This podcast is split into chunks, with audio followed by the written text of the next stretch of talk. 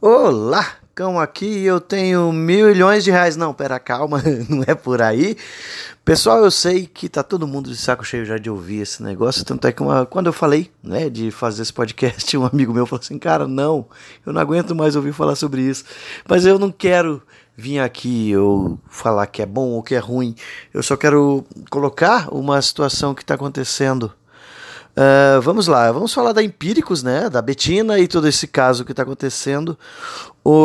Para quem não está inteirado no assunto, a Empíricos é uma empresa que começou a divulgar vídeos nas propagandas no YouTube com uma, uma moça chamada Betina que diz que com mil reais chegou a um milhão e o pessoal ficou maluco e tal, porque onde já se viu, é, no ritmo que ela vai, ela já vai ter o PIB de um país já daqui a um pouco tempo, porque não é assim que acontece, isso é enganação, e aí que tá o negócio todo.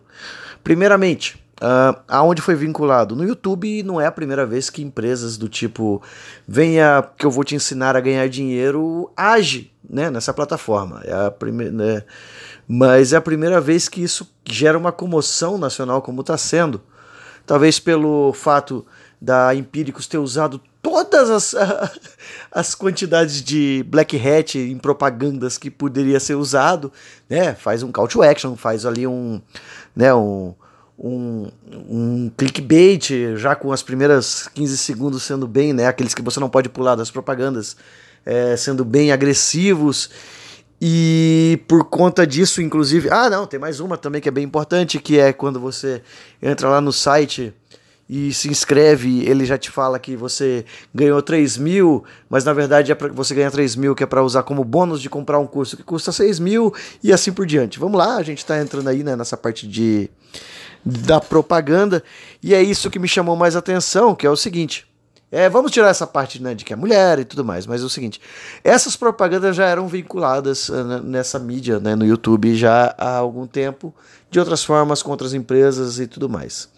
A, a Empíricos ela vende como, como se fosse uma consultoria, né, como se fosse um, uma um curso de ensinar pessoas a ganhar dinheiro, né, com algumas coisas que talvez possa até parecer simples para a maioria das pessoas, né, que é, pô, invista aqui, veja, veja como, como flutua o mercado e coisas do tipo. Mas o que mais me chamou atenção, e eu vou parar de enrolar, eu juro, é o fato de que bateram nessa parte de propaganda e de como isso pode ser prejudicial para algumas pessoas. Por exemplo, ah, uma pessoa que está ali com pouco dinheiro, desempregado, e de repente ela vê ali na figura da Betina uma pessoa que pode ser ele e pegar aquele pouco dinheiro, então ele vai lá e pega aquele dinheiro da comida, né, e usa para investimentos. Como eu já disse, isso já acontecia em outra, outras empresas, já fizeram isso, mas que isso pode ser o início de uma regulação desse tipo de propaganda, sabe?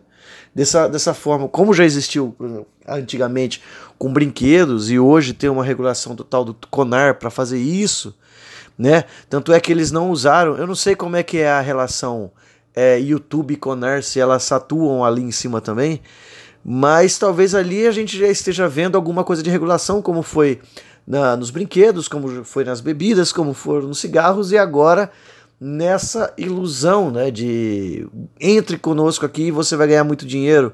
E a gente sabe que tem bastante empresas que usam, inclusive, não é o caso, né, mas que usam uh, de pirâmides, né, e vira e mexe você vê aí, né, aquela ideia de entre aqui, comece com kit, vende tal coisa e você vai conseguir aquelas coisas de multiníveis que a gente já conhece que vira e mexe aparece uma da vez. Será que a gente está vivendo aí um início de uma regularização dessa dessa propaganda, será que a gente vai ter aí um pouco mais de, sei lá, alguma coisa mais, mais aguerrida a isso? Ou não? Vai ser uma coisa que a gente vai passar, daqui a pouco ninguém mais fala de empíricos, Betina, e isso vai cair no ostracismo e vão continuar fazendo as mesmas coisas que fizeram antes. Hã? Não sei, vamos ver. É coisas para se analisar. Obrigado aí pelo tempo de vocês. Esse podcast é curto para em respeito ao tempo de vocês e obrigado pelo feedback e pelo grande crescimento, porque agora estamos em todos os lugares, né? Estamos finalmente no Spotify e deu uma boa crescida no, no, na assinatura de feeds e de participantes. Muito obrigado. Até a próxima e tchau.